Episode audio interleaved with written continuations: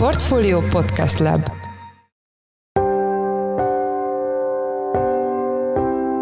Mindenkit üdvözlünk, sziasztok! Ez a Checklist a Portfolio podcastja szeptember 11-én hétfőn. A mai adásban két témát dolgozunk fel három megszólalóval. Az egyik az otthoni munkavégzés és az irodapiac kapcsolata. Az egyik oldalon azt nézzük meg, hogy miként hatottak a hirtelen lezárások a bérleményekre, tényleg lasszóval kell lefogni az ügyfeleket, és egyáltalán képes-e alkalmazkodni az irodapiac az új körülményekhez. A bérleti díj az csak az egy része annak, amit a bérlő ténylegesen kifizet, hiszen az üzemeltetés fizetési költség is egyre, egyre jelentősebb tétel.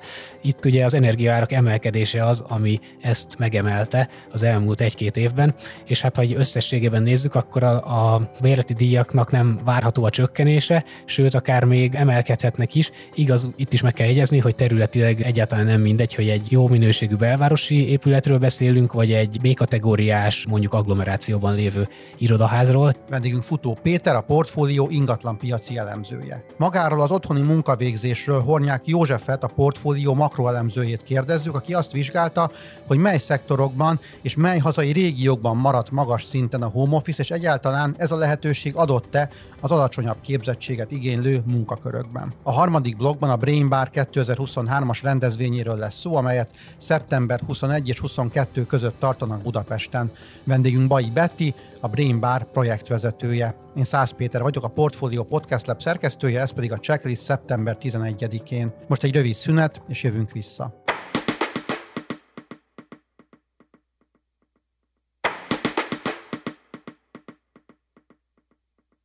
Miközben a dolgozók, már aki megteheti persze, imádják az otthoni vagy hibrid munkavégzést, az irodaüzemeltetők számára a home office jelenség és a home office terjedése elég nagy baj. Most megy a küzdelem a bérlőkért, akiket viszont a dolgozók részéről ér nyomás, hogy ők bizony nem szeretnének bejárni. Itt van velünk a stúdióban Futó Péter, lapunk ingatlan piaci elemzője. Szia Peti, üdvözöllek a műsorban. Szia, köszöntöm a hallgatókat. A COVID az egész világot érintette, de gondolom a munkavégzéshez minden országban, vagy inkább minden kontinensen másként állnak hozzá az emberek, és ez hathat magára az irodapiacra is. Ez igaz? Egy nagyon érdekes trendet látunk most az irodapiacon, hiszen a COVID óta ugye sok minden megváltozott, de míg az életnek a különböző területein visszatértek a folyamatok a normál kerékvágásba, ugye gondolhatunk itt arra, hogy ismét járunk szórakozni, koncertekre, moziba, a, a diákok is visszatértek a, az oktatási intézményekbe, addig az irodapiacon azt látjuk, hogy a munkavállalók így nem hajlandók, vagy, vagy, vagy legalábbis nem szívesen térnek vissza az irodákba. Itt is látunk persze nagy különbségeket globálisan, hiszen ha például Ázsiát nézzük, ott sokkal inkább elfogadottabb az irodai munkavégzésnek a folyamata, a jelenléte. Európában ez országonként változik, hogy a munkavállalók mennyire hajlandók visszatérni az irodákba.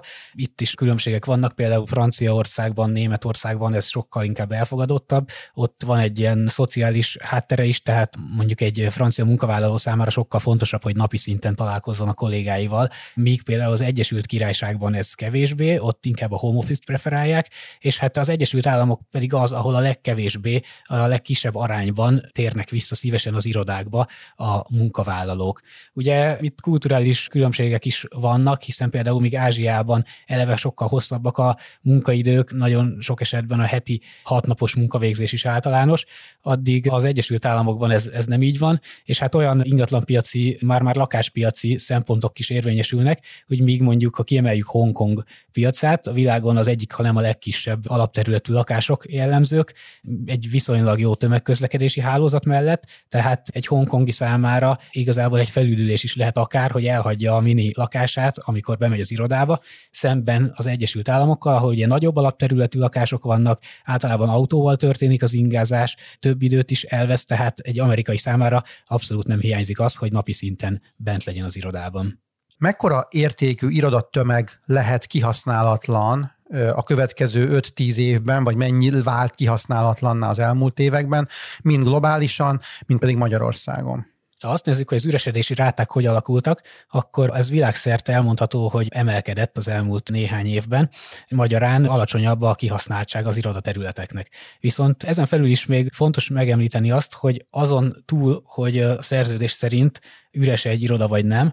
Nagyon sokan hibrid megoldással dolgoznak, tehát heti 2-3-4 napot járnak be, és a maradék napon nem, tehát úgymond van egy ilyen plusz üresedés is még a rendszerben.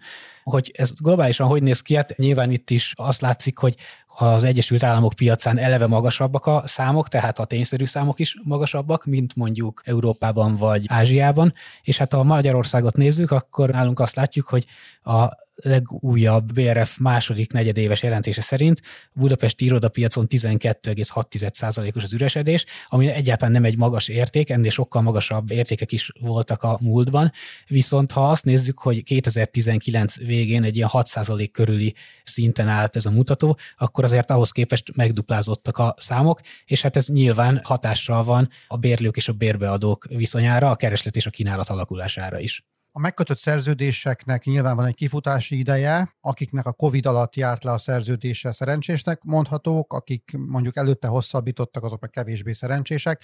Mikor láthatjuk ezeknek a kifutásoknak a hatását? A szerződések ugye folyamatosan járnak le. Korábban jellemzőbb volt az, hogy hosszabb idejű, akár 5 év vagy 5 évnél hosszabb időre is kötöttek szerződést a bérlők és a bérbeadók. Ebben is látszik egy változás. Tehát a szerződés lejárta nem feltétlenül jelenti azt, hogy azonnal kisebb területre költözik a bérlő, vagy egyáltalán költözik a bérlő, viszont elképzelhető, hogy nagyobb rugalmasságot vár el a bérbeadó oldaláról, legyen szó itt akár a szerződésről, akár az irodaterület méretéről. Akárhonnan is nézzük, azért amikor jött a COVID, valamelyest leértékelődtek ezek az ingatlanok, ha jól gondolom. Nem okoz-e ez egy problémát, nem indíthat el egy, egy mini válságot, nyilván óvatosan fogalmaznék az ingatlan piacon? Volt egy átfogó tanulmánya McKinsey-nek, amiben azt vizsgálta, hogy a világ kilenc nagy irodapiacán, főként észak-amerikai és európai nagyvárosok irodapiacán mekkora értékcsökkenést okozhat az, hogyha továbbra sem fog emelkedni az irodába való bejárásnak az aránya. És hát az jött ki, hogy kilenc nagyvárosban 2030-ig akár 1300 milliárd dolláros lehet az ingatlanpiaci veszteség, tehát az ingatlan értéknek a vesztesége, ha továbbra is ilyen alacsony marad az irodáknak a kihasználtsága.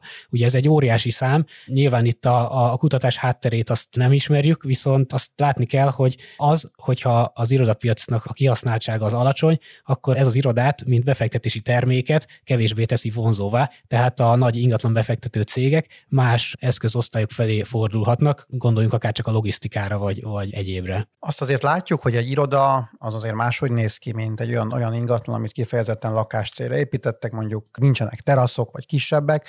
Mennyire lehet megoldás az az irodafejlesztőknek, hogy ezeket a már felépült épült épületeket, ezeket mondjuk lakás célra átalakítják. Itt azt gondolom, hogy azért ez egy kevésbé jellemző trend. Ugye egy iroda egyáltalán a felépítése funkciója az teljesen más, mint egy lakóingatlané. Nem feltétlenül éri meg egy az egyben ezeket átalakítani, különösen rövidebb távon. Ugyanakkor az is, az is igaz, hogy az üresedés az leginkább a rosszabb állapotú irodaházak esetében nőtt meg különösen, és ezen esetekben előfordulhat, hogy olyan épületben, amit már eleve akár iroda célra sem lehetne a jövőben használni, történik egy funkcióváltás, de itt viszont elindulunk már a rozsdaövezet barnamezős beruházásoknak a, a témája felé. Ezek akár vegyes funkciójú ingatlanként újulhatnak meg, amiben természetesen a lakó funkció is belefér, de az A vagy egy jó B kategóriás irodaház esetében nem gondolom azt, hogy tömegével érné meg lakóingatlanná alakítani őket. A bérleti díjak csökkenéséről vannak adataid? Ugye itt is ellentétes folyamatok érződnek, hiszen egyrészt ugye az alacsonyabb kereslet, az alacsonyabb területigény az indokolna egy bérleti díj csökkenést, Viszont az is igaz, hogy az irodafejlesztések száma is hirtelen megállt, tehát a meglévő fejlesztéseket még befejezik a beruházók, ugyanakkor az ingatlan fejlesztők most nem feltétlenül az irodapiacon keresik a következő nagy beruházás, nagyobb projekteket, ami viszont a jó minőségű belvárosi termékeknél igazából meggátolja azt, hogy csökkenjenek a bérleti díjak, és hát nem szabad azt sem elfelejteni, hogy a bérleti díj az csak az egy része annak, amit a bérlő ténylegesen kifizet, hiszen az üzemeltetési költség is egyre, egyre jelentősebb tétel. Itt ugye az energiaárak emelkedése az, ami ezt megemelte az elmúlt egy-két évben, és hát ha egy összességében nézzük, akkor a, a bérleti díjaknak nem várható a csökkenése, sőt, akár még emelkedhetnek is. Igaz, itt is meg kell jegyezni, hogy területileg egyáltalán nem mindegy, hogy egy jó minőségű belvárosi épületről beszélünk, vagy egy B-kategóriás, mondjuk agglomerációban lévő irodaházról, hiszen a kettő között jelentős különbségek vannak. Értem, köszönöm szépen. Az elmúlt percekben Futó Péter, a portfólió ingatlan piaci elemzője volt a vendégünk. Köszönjük, hogy a rendelkezésünkre álltál. Szia! Köszönöm én is, sziasztok! A COVID-járvány egyik jelentős hatása a digitalizáció felpörgése, és ezzel együtt az otthoni munkavégzés elterjedése volt. Sokan azonban túlbecsülhetik ennek a jelentőségét, ugyanis az ország nagyon megosztott ebből a szempontból. Budapesten például úgy tűnik, hogy tarol, a home office vidéken nem annyira. Itt van velünk a telefonban Hornyák József, a portfólió makroelemzője. Szia Jóci, üdvözöllek a műsorban. Szia Peti, sziasztok! Amikor berobbant a válság, és a legszigorúbbak voltak a lezárások, tehát a csúcson, azt lehetett tudni, hogy mennyien dolgoztak home office-ban Magyarországon. Akkor volt a legmagasabb a home office-ban dolgozók száma. A COVID lezárások közepette 700 ezeren dolgoztak otthonról. Volt egy olyan hónap, amikor a 750 ezret is elérte az otthonról dolgozóknak a száma hogy mihez képest érdemes ezt viszonyítani, hogy a COVID járvány előtti időszakban mindössze 100 ezer fő volt az, aki megengedhette magának azt, hogy távmunkában dolgozzon. Ugye a COVID közepette alkalmazkodni kellett a cégeknek is, a munkavállalóknak is, és akkor sokszorosára nőtt az otthon dolgozók száma. Azóta, ugye volt több Covid hullám, azt lehet látni, hogy a hullámok között ez változott, illetve azóta, amióta gyakorlatilag lecsengett, azóta mennyire csökkent ez a, ez a bizonyos otthon dolgozó munkavállalói létszám? Az első hullám után, amikor lecsengett az első Covid járvány, akkor egy jelentős csökkenésbe kezdett az otthonról dolgozóknak a, a száma. Aztán, amikor jöttek az újabb hullámok és lezárások, akkor ismét elérte ezt a 700 ezer főt, az otthoni munkavállalói létszám. Most viszont úgy tűnik, hogy egy ilyen 350 ezer fő körül stabilizálódott a létszám. Ez sokkal magasabb, mint a COVID járvány előtt volt, tehát számos vállalat fenntartotta a home office-t a jó tapasztalatok miatt, de azért látszik, hogy nem mindenki. Hát amikor lecsengett a COVID, elérhetővé váltak az oltások, akkor azért nagyon sok vállalat visszarendelte az irodába a, a dolgozókat, és emiatt jelentős mértékben csökkent a, az otthoni munkavállalói létszám. Azt tudjuk, hogy nem minden szektort érintett egyenlő mértékben ez a lehetőség. Hát nyilván egy, mondjuk egy buszvezetőnek be kell járnia dolgozni, vagy a, az összeszerelő üzemekben is, is muszáj, hogy, hogy folyjon a munka. Az lehetett tudni, hogy melyek azok a szektorok, ahol még most is az átlaghoz képest legalábbis magasabb a home office aránya. Nos igen, nem mindenhol lehet megengedni a munkavállalóknak azt, hogy távmunkában dolgozzanak. A szolgáltató szektornak a helyzete alapvetően a, a legkönnyebb, illetve azon belül is azok a munkavállalók vannak jó helyzetben az otthoni munkavállalás szempontjából, akik gyakorlatilag telekommunikációs eszközökkel, laptoppal tudnak dolgozni. A szolgáltató szektorban jelenleg 300 ezeren vannak azok, akik otthonról tudnak munkát vállalni, és annak ellenére, hogy az ipar az egy nagy súlyú ágazat Magyarországon, ott mindösszesen 50 ezeren vannak azok, akik, akik távmunkában dolgoznak, nem meglepő abból a szempontból, amit te is említettél, hogy a gyártósorokat, azokat nem lehet otthonról kezelni. Ugyanakkor egy érdekes történet ebből a szempontból, hogy az iparban a, a fehér gallérosoknak is nehezebben engedik meg azt, hogy távmunkában dolgozzanak. Ott nem annyira rugalmasak a, a home office tekintetében, mint a szolgáltató szektorban. Valamilyen régiós, Magyarországon belüli régiós különbséget, mintázatot fel lehet fedezni? Abszolút Budapesten a legnagyobb a home office-ban dolgozóknak az aránya. A munkavállalók 23%-a részben vagy teljesen távmunkában látja el a feladatait. Ez azt jelenti, hogy ebben a hibrid munkavégzés is benne van, amikor hetente kétszer-háromszor kell bejárni az irodába. Az országnak a többi részén azonban a 10%-ot sem éri el a, a home office ráta. Pest megyében látunk még 6%-os arányt, a többi területen pedig 5% vagy az alatti az otthonról dolgozóknak az aránya. A képzettség tekintetében is látunk egy érdekességet, a diplomások kiváltságának tűnik a, a távmunka, a felsőfokú végzettségűek közül 10-ből két munkavállaló dolgozhat otthonról, az ettől alacsonyabb végzettségűek, középfokú végzettségűek körében 3 és 6 százalék között mozog a, a home office ráta, a legalacsonyabb végzettségűek esetében pedig nincsen lehetőség otthoni munkavégzésre. Azt tegyük kérlek tisztában, amikor te home office-ról beszélsz, akkor ebben benne van a hibrid munkavégzés is, tehát az is, aki mondjuk két napot bejár az irodába, három napot nem. Így van, gyakorlatilag ebbe az otthoni munkavégzésbe az szerepel, hogyha részben vagy teljesen otthonról tudja ellátni a feladatait, és a munkáltató engedélyezi, támogatja is ezt a rendszert.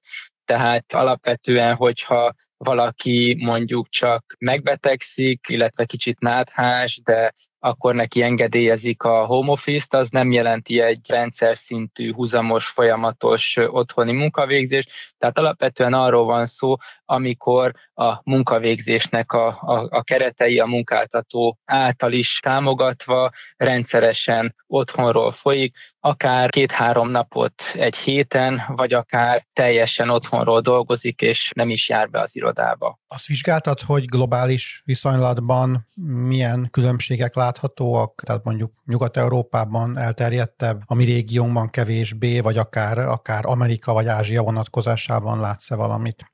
Az látható, hogy a technológia intenzív és a szolgáltatás nyújtásra koncentráló országokban, a fejlettebb országokban, ott sokkal többen dolgoznak részben vagy teljesen otthonról, Észak- és Nyugat-Európában 15-25 százalék közötti arányt látunk, tehát elmondható, hogy tőlünk nyugatra, illetve a fejlettebb országokban sokkal többen dolgoznak otthonról illetve ahol az iparnak a súlya az nagyon jelentős, tehát sokan gyártóüzemekben dolgoznak, hát azokat a feladatokat nehéz elvégezni otthonról, gyakorlatilag ugye lehetetlen.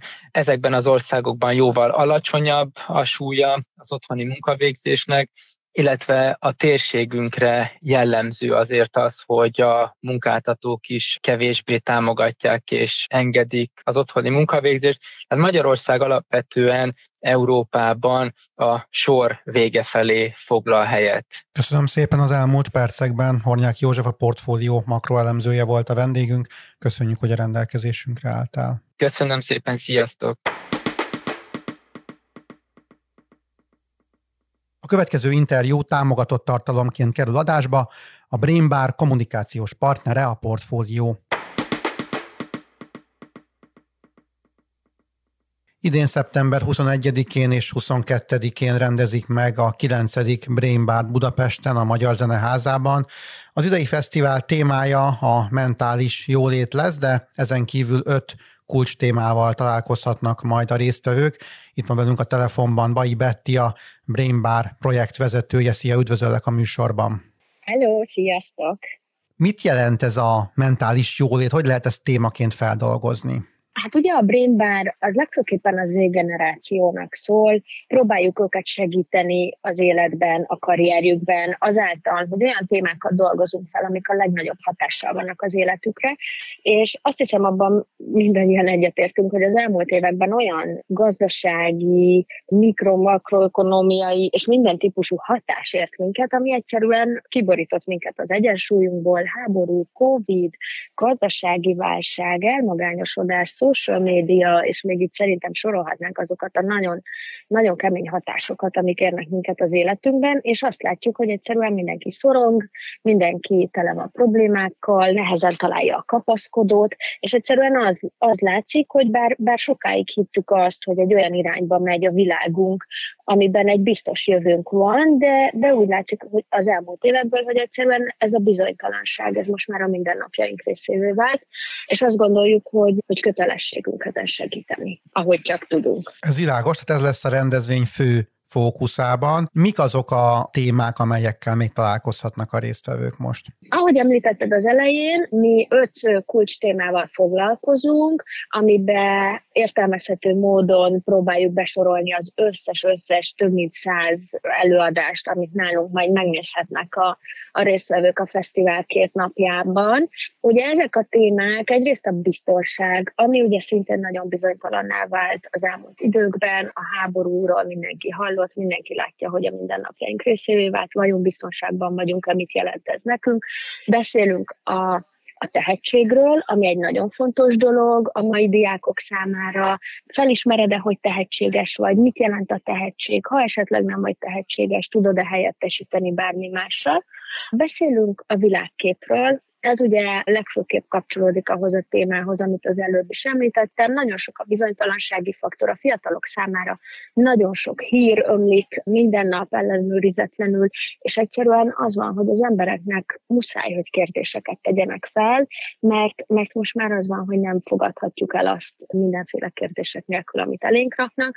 Úgyhogy ez is egy nagyon fontos, hogy mi az, ami befolyásolja a te világképedet, és igen, beszélünk a test és léleknek az egyensúlyáról, ez is egy fontos téma nálunk, hogy hogyan tudod megőrizni az egyensúlyodat, és hogyan vértezheted fel magad azzal, hogy nehezen legyél kibillenthető. Úgyhogy ezek legfőképp a, a fő témáink, és hát ugye ebbe a világ összes nagyon fontos témáját igyekszünk beleszuszakolni, és hát ezzel kapcsolatban lesznek nagyon-nagyon érdekes nemzetközi és hazai előadóink az egész rendezvényen. Mondtad, hogy nagyon-nagyon sok előadó lesz, és mindegyik érdekes, de mégis ki tudnál emelni egy-két különösen izgalmasnak ígérkező előadást és előadót? Persze, azt hiszem, hogy nincs egyszerű dolgom, de azért megpróbálom. Egyrészt szerintem nagyon érdekes, hogy jön hozzánk Sophie Bostok, aki egy angol alvástudós. Szerintem az ő témájához nagyjából mindenki tud kapcsolódni, mert az az igazság, hogy nem alszunk eleget, és nem alszunk jól és ez igazából szerintem a mai társadalom nagyon nagy részére igaz, úgyhogy ő abban fog megpróbálni nekünk segíteni, hogy hogyan tudjuk visszaszerezni az irányítást az életünk felett azzal, hogy elkezdünk jól aludni. Úgyhogy őt szerintem mindenféleképpen érdekes lesz mindenkinek meghallgatni, de ugyanilyen érdekes lesz, hogy jön hozzánk Anuk Viprecht, aki egy divattervező, aki a technológiából inspirálódik, és elhozza hozzánk, és megmutatja a robotruháit, ami egy ilyen nagyon érdekes kísérleti projekt, hogy milyenek azok a ruhák, amik esetleg az új technológia és az új anyagoknak a változásával tegyük fel, reagálnak a világra, vagy, vagy mesterséges intelligencia segítségével viseljük őket, úgyhogy szerintem ez is nagyon izgi, de egyébként nagyon sok tudós lesz nálunk, nagyon sok gazdasági szakember, érkezik hozzánk olyan matematikus, aki statisztikai adatokból próbálja megjósolni a jövőt, itt lesz nálunk Eszterházi Mátyás, aki a Szoboszlai Dominiknek, akinek a nevét szerintem egyre jobban megjegyezte most már mindenki, aki ugye nagyon sikeres magyar focista, akit ugye leigazoltak most a Liverpoolba, az ő menedzsere fog hozzánk eljönni, és ő fog arról beszélgetni, hogy, hogy hogyan lehet megtalálni az ilyen típusú tehetséget, és mit is jelent ez a tehetség tulajdonképpen, és milyen hatással lehet esetleg a magyar focira az, hogy ő mostantól tulajdonképpen a kisrácoknak lesz egy új magyar példaképe. Úgyhogy egyébként emellett, hogy a sport is felkerül a színpadunkra, emellett téma lesz nálunk az oktatás, és beszélünk egy, egy szélesebb, nagyobb perspektívában arról, hogy mi az a vita, ami zajlik az oktatás szakértők között is akár a világban, hogy mit kell tanítani egy iskolának, milyen tárgyakat, mennyire szabad megkötni a tanárok kezét. Úgyhogy azt gondolom, hogy ez is egy nagyon up téma lesz. És hát jön hozzánk Edward Tian, aki lebuktatta a ChatGPT-t, ami ugye, amikor kijött a ChatGPT, akkor ugye lett hirtelen egy igény is arra, hogy meg lehessen mondani azt, hogy mi az, amit a mesterséges intelligencia generált, mondjuk egy leírt szövegben, és mi az, amit nem. És erre Edward Tian nagyon gyorsan csinált egy szoftvert, ami konkrétan megmondja azt, hogy az az adott dolog, az egy önálló munka, vagy esetleg azt a mesterséges intelligencia alkotta, úgyhogy egyre nehezebbé teszi a gyerekeknek a puskázás lehetőségét az iskolában, de ezen túl lesznek nálunk pszichológusok, beszélgetünk a női egészségről, eljön hozzánk Balog Levente, aki műanyag témában fog vitatkozni, egy igazi zöld aktivistával, szóval azt gondolom, hogy nagyon széles nálunk a skála, úgyhogy bárki bármilyen érdeklődéssel és kíváncsisággal néz a világra, biztos, hogy fog nálunk találni érdekes dolgokat. Igen, ebben egészen biztos vagyok, és ugye tíz nap van hátra a rendezvényig. Tudsz esetleg pár információval szolgálni azoknak, akik még az utolsó napokban döntenének úgy, hogy jelentkeznek, meddig lehet, egyébként hol lesz, pontosan nagyjából hogy néz ki a program tematika? Igen, ez úgy néz ki, hogy szeptember 21-22-én, azaz jövő hét csütörtökön és pénteken lesz ez a rendezvény a Magyar Zeneházában, a Városligetben, és ami nagyon fontos, hogy a tanároknak és a diákoknak ingyenes a rendezvény, mindehez csak annyit kell tenniük, hogy a brainbar.com oldalon beregisztrálnak, és a regisztrációjukkal tudják érvényesíteni az ingyen belépőjüket a fesztiválra, úgyhogy ezt mindenféleképpen ajánlom azoknak, akik még diákok vagy, vagy egyetemen oktatnak, vagy bármilyen más iskolában tulajdonképpen, és aki pedig már esetleg nem diák és nem tanár, de mégis szeretne hozzánk eljönni, az pedig szintén a brainbar.com-on tud nálunk jegyet venni, kétnapos jegyet is, egynapos jegyet is, úgyhogy ott meg tudjátok nézni a programot is, és hát ahogy említettem, tényleg két napon keresztül, öt színpadon párhuzamosan több mint száz program lesz, úgyhogy érdemes böngészgetni a lehetőségek között. Köszönöm szépen. Az elmúlt percekben Bai Bettivel, a Brain Bar projektvezetőjével beszélgettünk. Köszönjük szépen, hogy a rendelkezésünkre álltál. Én köszönöm, sziasztok! Az előző interjú támogatott tartalomként került adásba, a Brain Bar kommunikációs partnere a portfólió.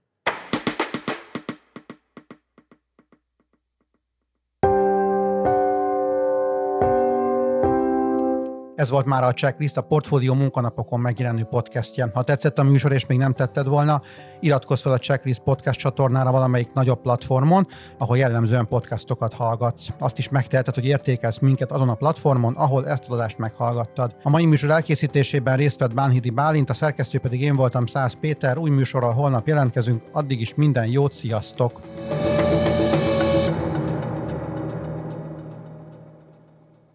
Reklám következik.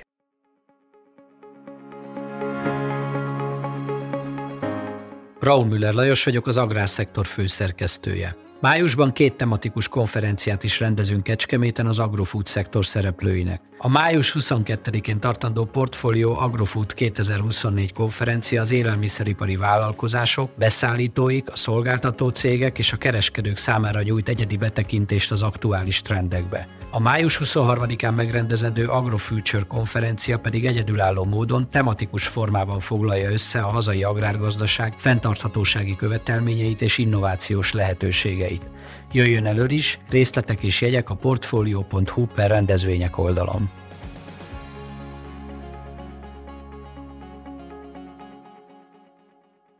Reklámot hallottak.